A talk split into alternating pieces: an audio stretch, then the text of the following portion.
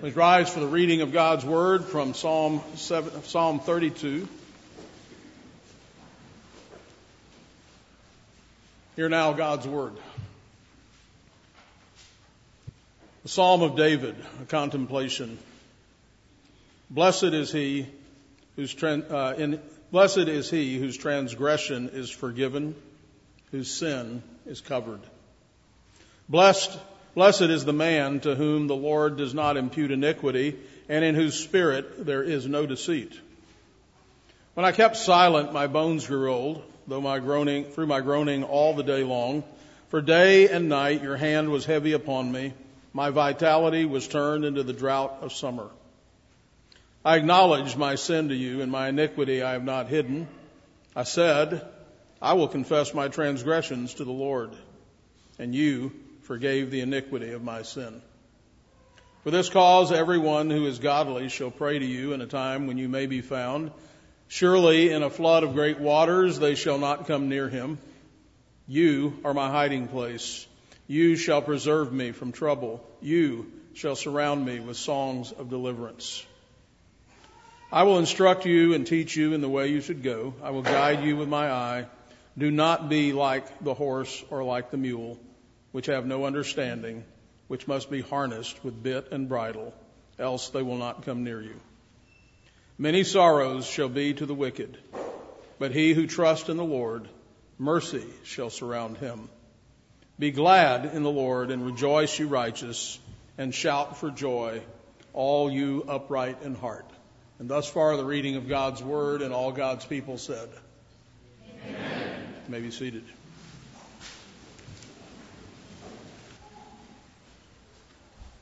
On Sunday mornings, it's not uncommon for me to receive a few text messages from fellow pastors, uh, from Pastor Volkoff or Pastor Neal or Pastor Hadding or others who uh, give some encouraging words, saying, I'm praying for you today, I'm praying for your church. And uh, this morning I received one. Someone knew I was preaching on this passage, and they gave me a quote that says, uh, it's from uh, Alan Jones, uh, dean of the Episcopal Cathedral in, in, in San Francisco. It says, "We live in an age which in which everything is permitted and nothing is forgiven." And that uh, that's a good description of the of the dilemma we have at this stage. Everybody is offended uh, at almost everything all the time, but we lack uh, in mercy and forgiveness. Many of us are walking around with unnecessary burdens. Some of the burdens are unconfessed and therefore unforgiven sins. Sins perhaps from the distant past. 20 years, 10 years, 40 years. Some are current some are what we mentioned last week that some would call secret sins or darling sins, recurring sins. And we're burdened by these, but other burdens come from sins that God has forgiven, but then we take them up again. God forgot them, but we can't let them go. Fundamentally, we don't believe what God said He would do. And third, we might have the burden of sins that are either unconfessed or unforgiven between us and other people. In the very first paragraph on the first page of Pilgrim's Progress by John Bunyan, the great allegory, he pens these lines. As I walked through the wilderness of this world, I lightened upon a certain place where was a den, and I laid me down in that place to sleep. And as I slept, I dreamed a dream. I dreamed, and behold, I saw a man clothed with rags, standing in a certain place, with his face from his own house, a book in his hand, and a great burden upon his back. I looked and saw him open the book and read therein, and as he read, he wept and he trembled and not being able longer to contain, he brake out with a lamentable cry, saying, What shall I do? For the pilgrim, there was only one place to find that righteousness, and that was at the foot of the cross. This was the crucial moment in Christian's life. He's the key character here in this allegory. It says, He ran thus until he come, came to a place somewhat ascending, and upon that place stood a cross, and little below in the bottom a sepulchre. So I saw in my dream that just as Christian came up with, even with the cross, his burden loosened off of his shoulders and fell from off his back and began to tumble and so continued to do so until it came to the mouth of the sepulchre where it fell in. And I saw it no more. Shortly after that, Christian sang his song of deliverance, which is very reminiscent of Psalm 32. He says, here's his song. Thus far did I come laden with my sin, nor could aught ease the grief that I was in till I came hither. What a place is this? Must here be the beginning of my bliss? Must here the burden fall off my back? must here the strings that bound it to me crack. Blessed cross, blessed sepulchre, blessed rather be the man that there was put to shame for me. Burden or no burden? How will you travel through life? Last Sunday, we looked at verses 1 through 5 of this psalm the blessedness or joy of the forgiveness of sins. Because sin is covered. It's no longer imputed to me in Christ. There is therefore no more deceit in my spirit. Blessedness or joy is the result. I've been set free. The effects of unconfessed sin, we read, were, or when we hide our sins, when we are silent about our sins, there is both internal and external suffering. I'm depressed. He says he was groaning. I grow old before my time. It sucks the life out of me. The vitality, he says, is gone. And the only way of relief, he said, is, is by the confession of my sins. No more cover up, I'm going to lance the boil. We're going to put it out in the open. I'm going to bring it before God. And then we saw that the result is the forgiveness of my sins. God readily pardons my sins. And we saw five characteristics of forgiveness. First, it's an act of God's free grace. He didn't have to do that. He did it because he wanted to. It's a free gift. Second, God in forgiving sin remits the guilt and the penalty. I am not, not just set free, I'm not just let go, I am declared not guilty. It's as though I never ever sinned. Completely washed clean. Forgiveness, number three, forgiveness of sin is through the blood of Jesus Christ. Number four, before sin is forgiven, though it must be repented of. I need to turn away from it. I don't just go on in it. And five, God having forgiven sin, and this is the really good news, will not remember it. It falls into that sepulcher, that bottomless pit, if you will. It's gone. So David, that brings us to where we are today, beginning in verse 6. David, having personally experienced this joy after his sin with Bathsheba in particular, now turns and he is going to instruct others from his experience. Because of God's mercy to David, we have reason to be hopeful. Have you ever been fishing and not been catching anything? That describes every time I go fishing. You look up and you notice someone is catching a string of fish on the other side of the pond near some stumps. I had this happen my grandfather as a kid. We went out on Cross Lake in Shreveport, out in a little flat bottom boat, and we'd been out there for several hours. I don't even think we'd had a nibble. And we came upon a elderly woman sitting on the bank fishing, and I said, How, "How's it going?" And she reached in and pulled up a stringer of fish. Uh, and um, it reminds me of this story because uh, I think I, in my innocence or ignorance, said something like, Well, how'd you do that? We're not catching any.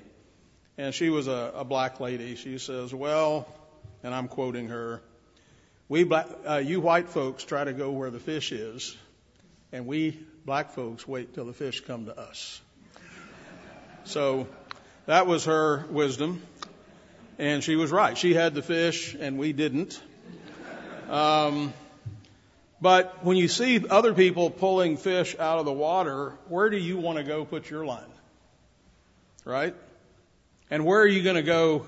I, I, I noticed, yeah, I'm thinking, I saw where she was, and if I were to go back, I think that's where I would go, is over there. I didn't want, we couldn't go over there then because she was there, but I would think that, that must be where all the fish are, right? Well, David, in effect, is saying, Look at what I caught, and here's how I did it. So, this psalm has led many others to cast their hope on a merciful God, and they too found pardon for their sins. Perhaps some of you are burdened by the misery of your sins along with the guilt that follows in their wake then I implore you to listen very carefully this morning as this psalm, remember this song that was written to be sung and meditated upon, tells you how you too can know the blessing and the joy of the forgiveness of sins. And so David, David precedes his instruction with words of hope. The first thing he says in verse 6 is, for this cause. All the things we said last week, and he says, for this cause, having given his personal testimony concerning the misery of unconfessed sins and the blessing of confessed and forgiven sins, David says there are instructions and applications, results and conclusions that could be drawn from his experience with all of this. And so the good news is this wasn't just an isolated incident between David and God. Um, moreover, David is the shepherd of Israel, uh, and he wants to lead his flock beside the still waters.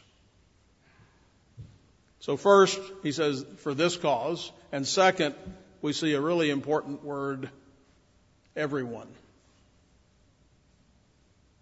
These blessings of which he has spoken are available to all those who avail themselves of them and appropriate them for themselves.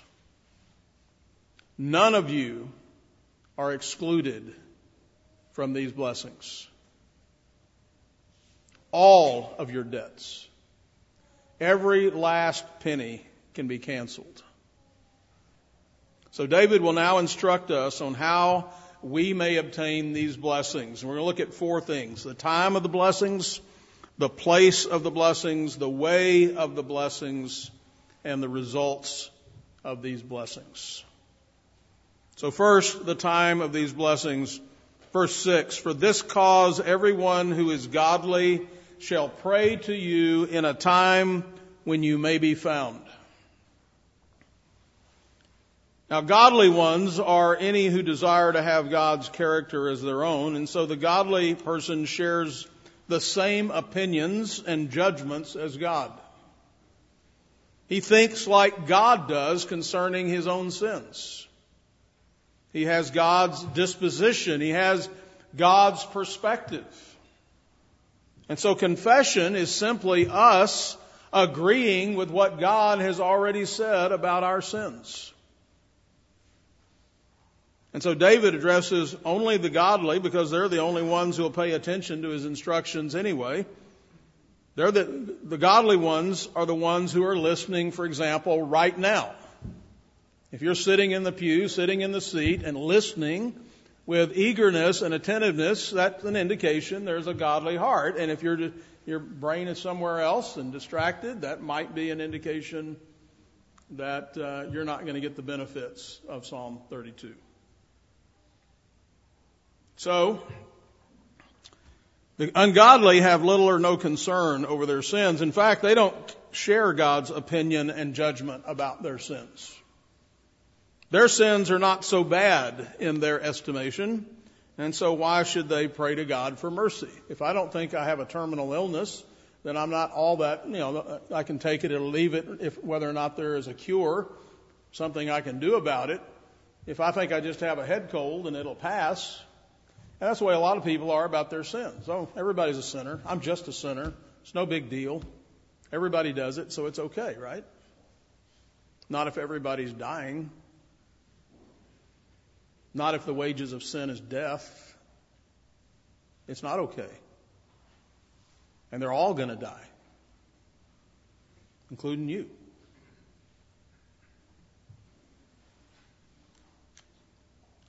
To those who feel the sting of their sins and their guilt, those who have been overtaken by their sins, David exhorts them to immediately pray for forgiveness.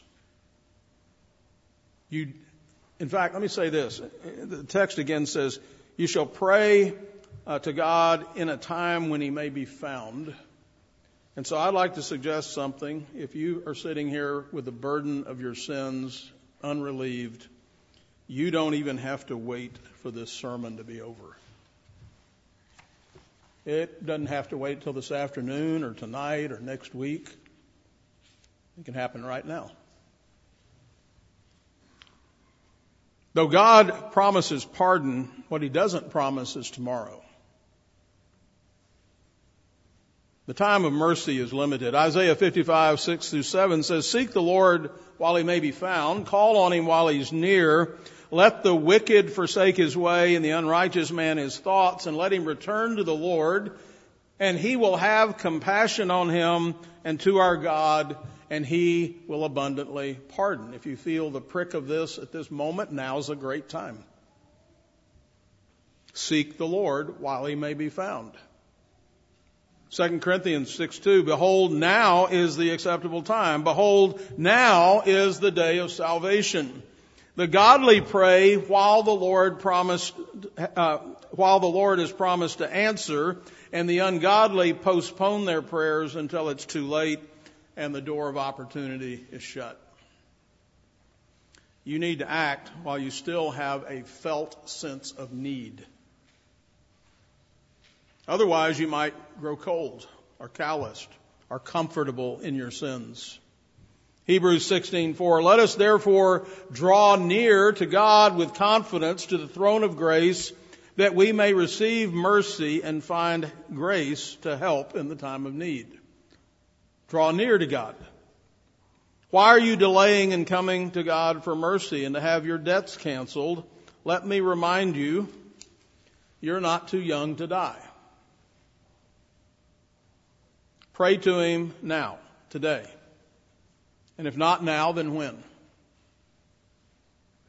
Don't presume upon tomorrow.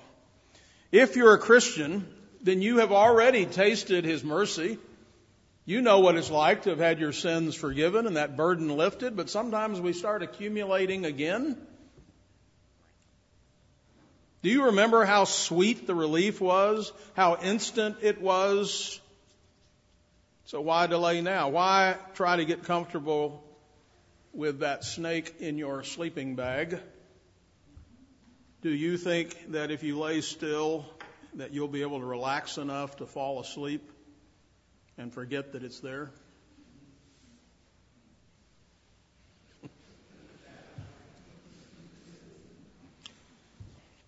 the time when God can be found is now. Second, the place of these blessings, the end of verse 6 and verse 7. Surely in a flood of great waters they shall not come near him. You are my hiding place. You shall preserve me from trouble. You shall surround me with songs of deliverance. The same man who in verse 4 was oppressed by the presence of God. He was groaning. His vitality was being sapped. Here, he finds shelter in him. Just a few days ago, he was groaning all day long, and now he is surrounded by songs of deliverance. What a stark contrast. These floods of great waters threaten to come upon him.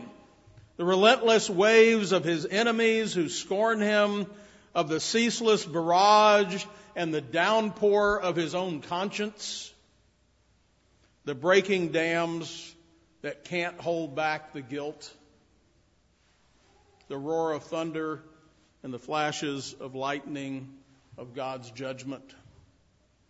But having fled to this high hiding place, in the arms of God's mercy, he finds safety. And that's where you can find safety. Everyone who prays. But a hiding place is not the same as your hiding place. Suppose you are out in the mountains and a storm is brewing and you become alarmed the, by the approaching storm and you look for shelter and you spot a cave high up and it's a shelter. You see the cave, uh, uh, wouldn't, wouldn't you rush to make that shelter your shelter? You see, a cave, the cave was just a hiding place before, but once you entered it, it became your hiding place.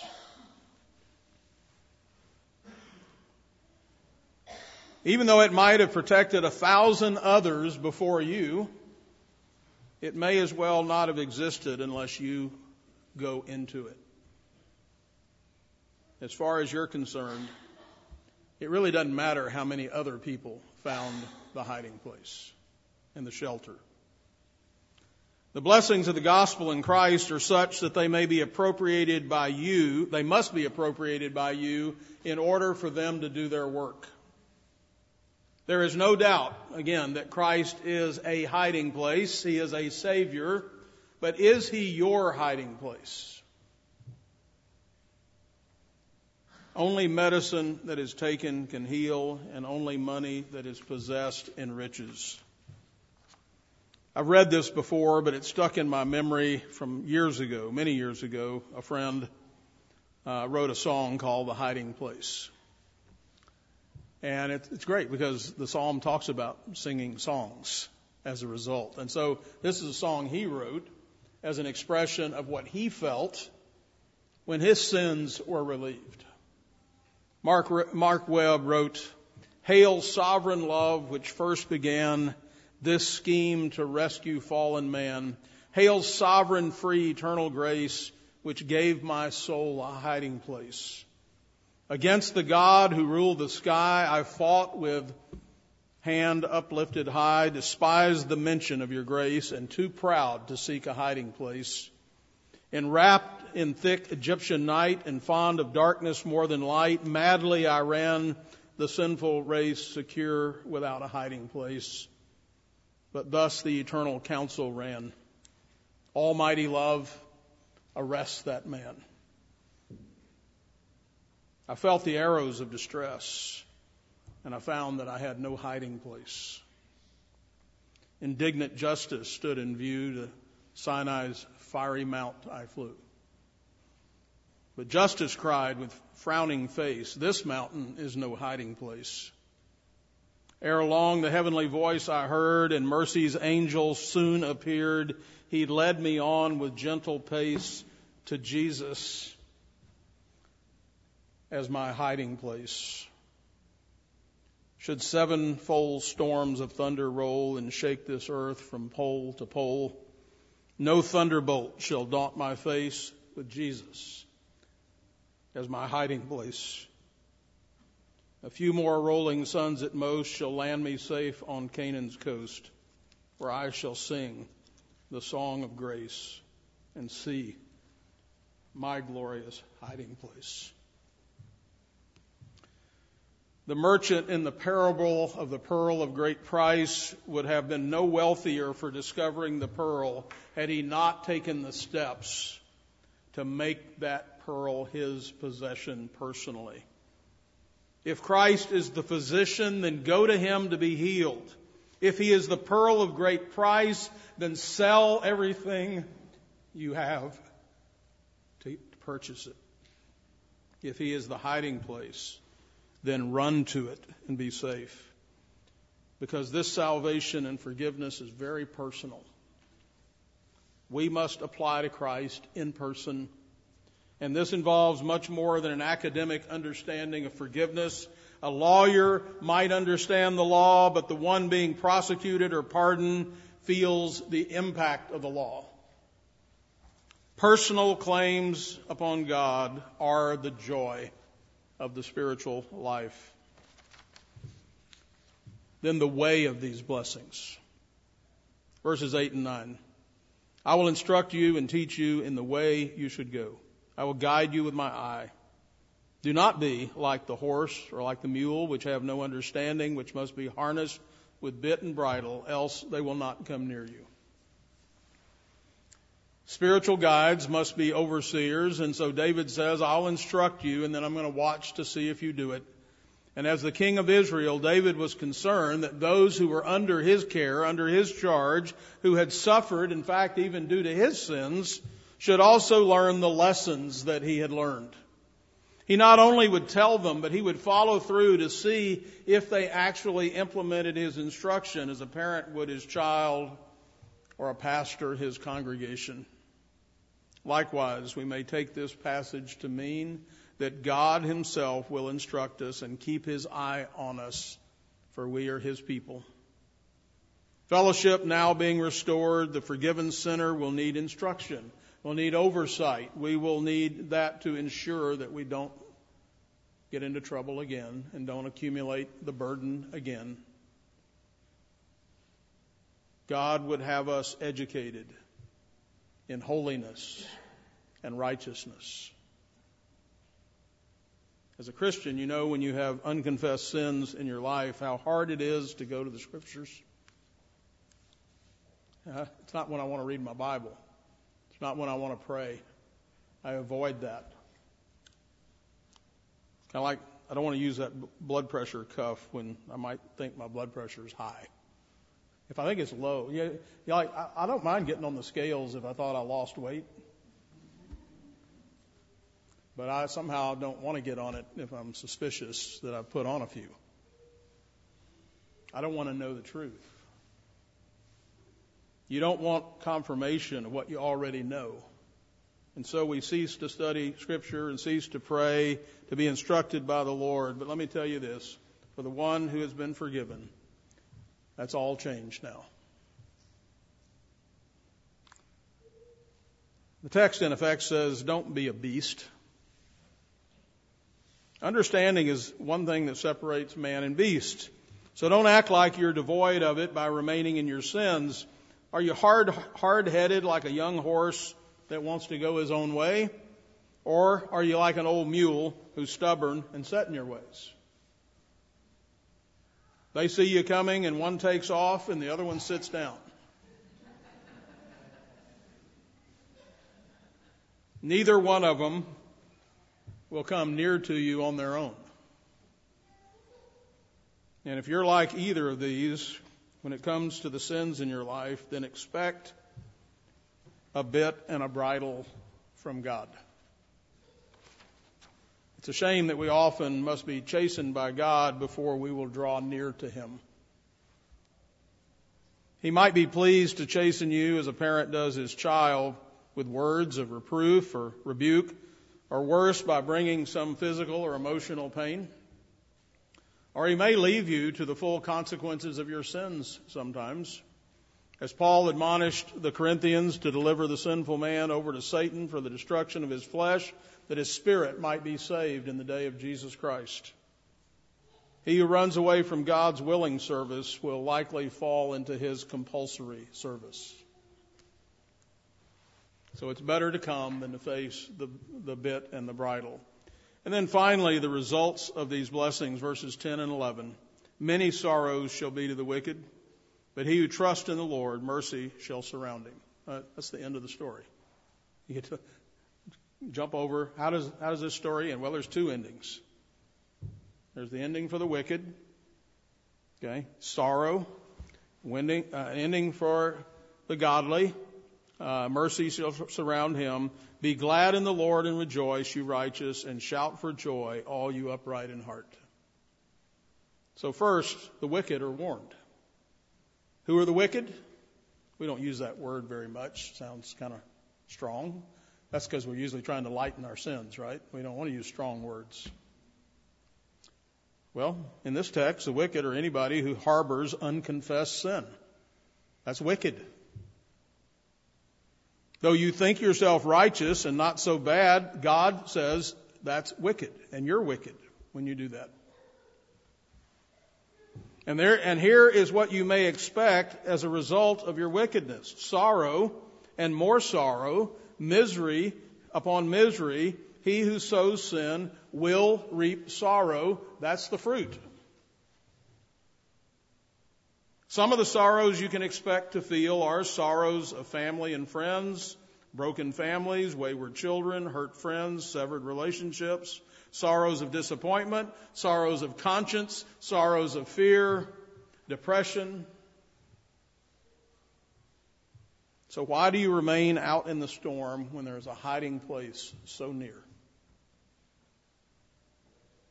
Romans 2 9 there will be tribulation and distress for every soul of man who does evil. But if you won't retreat unto him, there is no safety.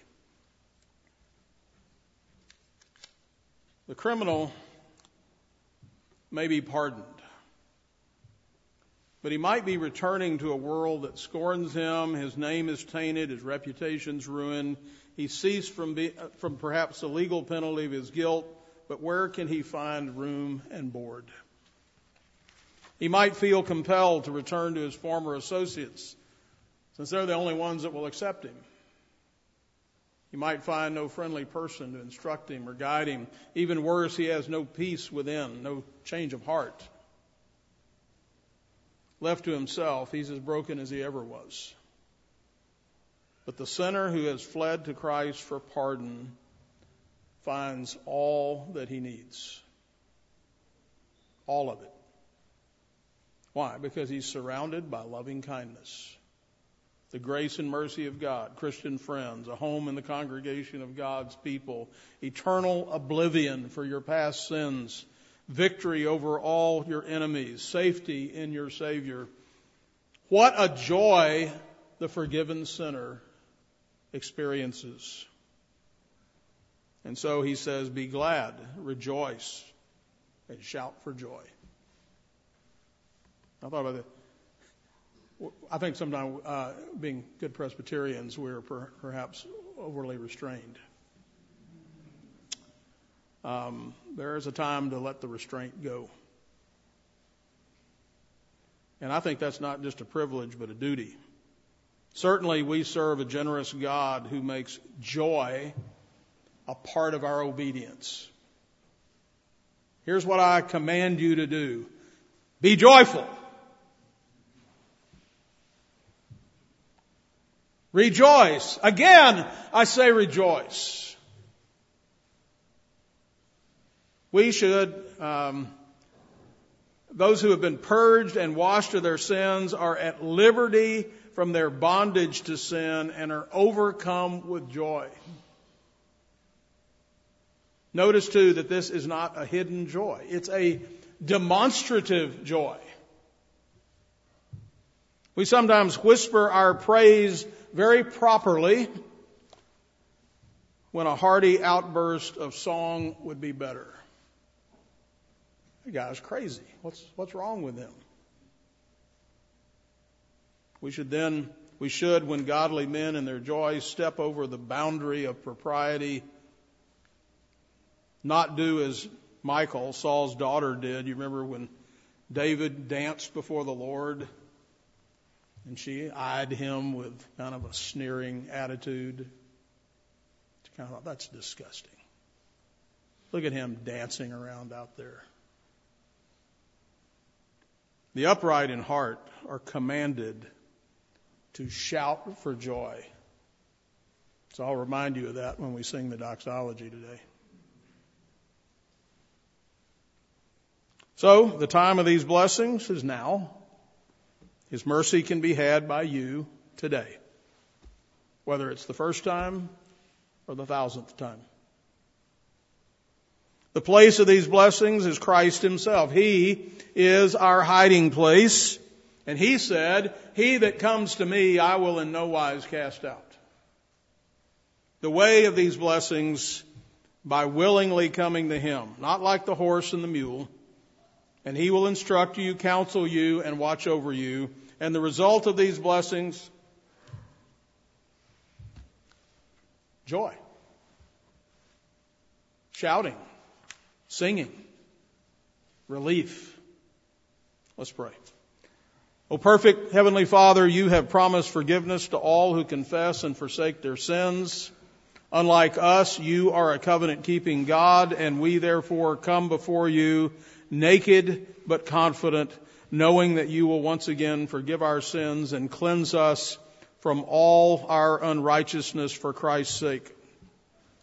Oh Lord, how inclined we are to set limits on our forgiveness of others, especially of those who have sinned against us personally. Give us the mind of Christ and remove all barriers to our willingness to forgive. In daily relationship with wives, husbands, children, members of the congregation, and those with whom we work, let us be in the position of extending forgiveness and seeking reconciliation. Remind us of your forgiveness of us Forgive us our debts as we forgive our debtors. And we pray in Jesus' name. Amen. As the Lord acts, as the Lord does things for us, as He loves us and gives Himself for us, the way we know that, the way we know that that has been done to us or for us, is that it's seen in how we then live and how we interact with other people. It bears fruit. You cannot have an encounter with the living God and be unchanged. You cannot have had your sins forgiven and your burden lifted without it completely changing you and changing how you see others and how you live. And because of the forgiveness we have in Christ, we are obligated out of sheer gratitude to Him to extend that forgiveness to others. And I emphasize the word that forgive, the word that. Not just some kind of forgiveness. Okay? Not some light or cheap forgiveness. Not the, but, but rather the kind of forgiveness that you received from Christ. The kind that makes the person who sinned joyful because of what you've done in forgiving them. The kind that restores relationships. The kind where you sit down and have a meal together like we're about to do with Christ.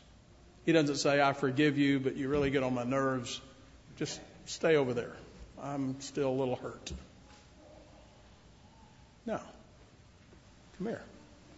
Of course I forgive you. I paid all the debt. It's canceled. It doesn't exist. The balance is zero. Two passages of Scripture. Just listen. Colossians 3, 12 through 15. Therefore, as the elect of God, that would be you, holy and beloved, that's you. Now here's what I want you to do. Because why? You're elect and you're holy and you're beloved. Put on tender mercies, kindness, humility, meekness, long suffering or patience, bearing with one another, I like to say putting up with one another, and forgiving one another if anyone has a complaint against another. You got any complaints? Any complaints about anybody at your house? Mom, dad, kids, husband, wife? If you have a complaint against another, I want you to forgive even as Christ forgave you. So you also must do. But above all these things, put on love, which is the bond of perfection or maturity. And let the peace of God rule in your heart. That's where peace starts, not out there.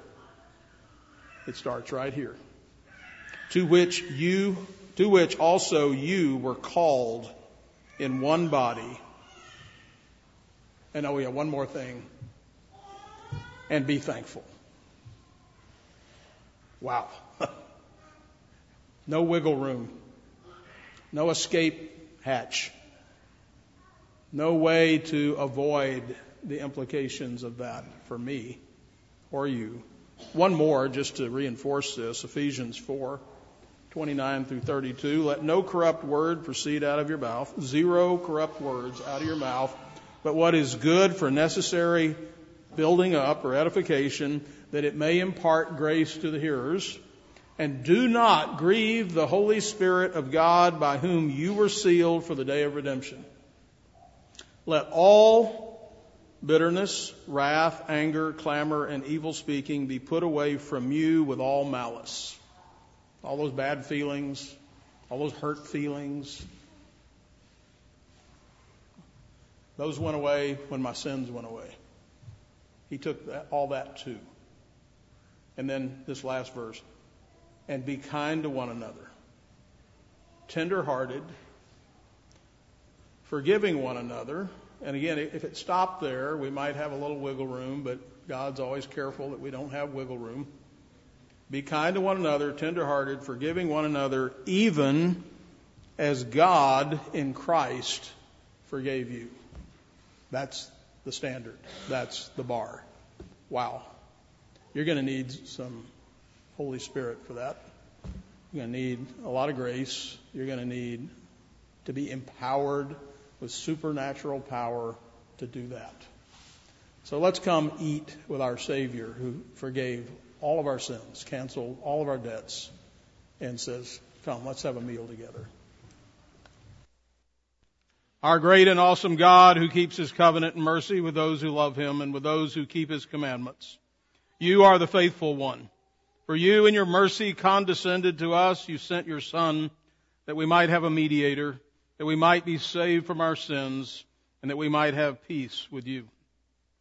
Indeed, you have remembered your covenant, and we bow with grateful hearts and ask that you send us forth, O Lord, with your blessing and with your strength. Help us to remember your covenant as well, that we might dwell forever in the house of the Lord. And so we have looked for you in the sanctuary to see your power and your glory, because your loving kindness is better than life our lips shall praise you. Thus we will bless you while we live. We will lift up our hands in your name. Our souls shall be satisfied as with marrow and fatness, and our mouths shall praise you with joyful lips. Bless this Lord's day for your glory.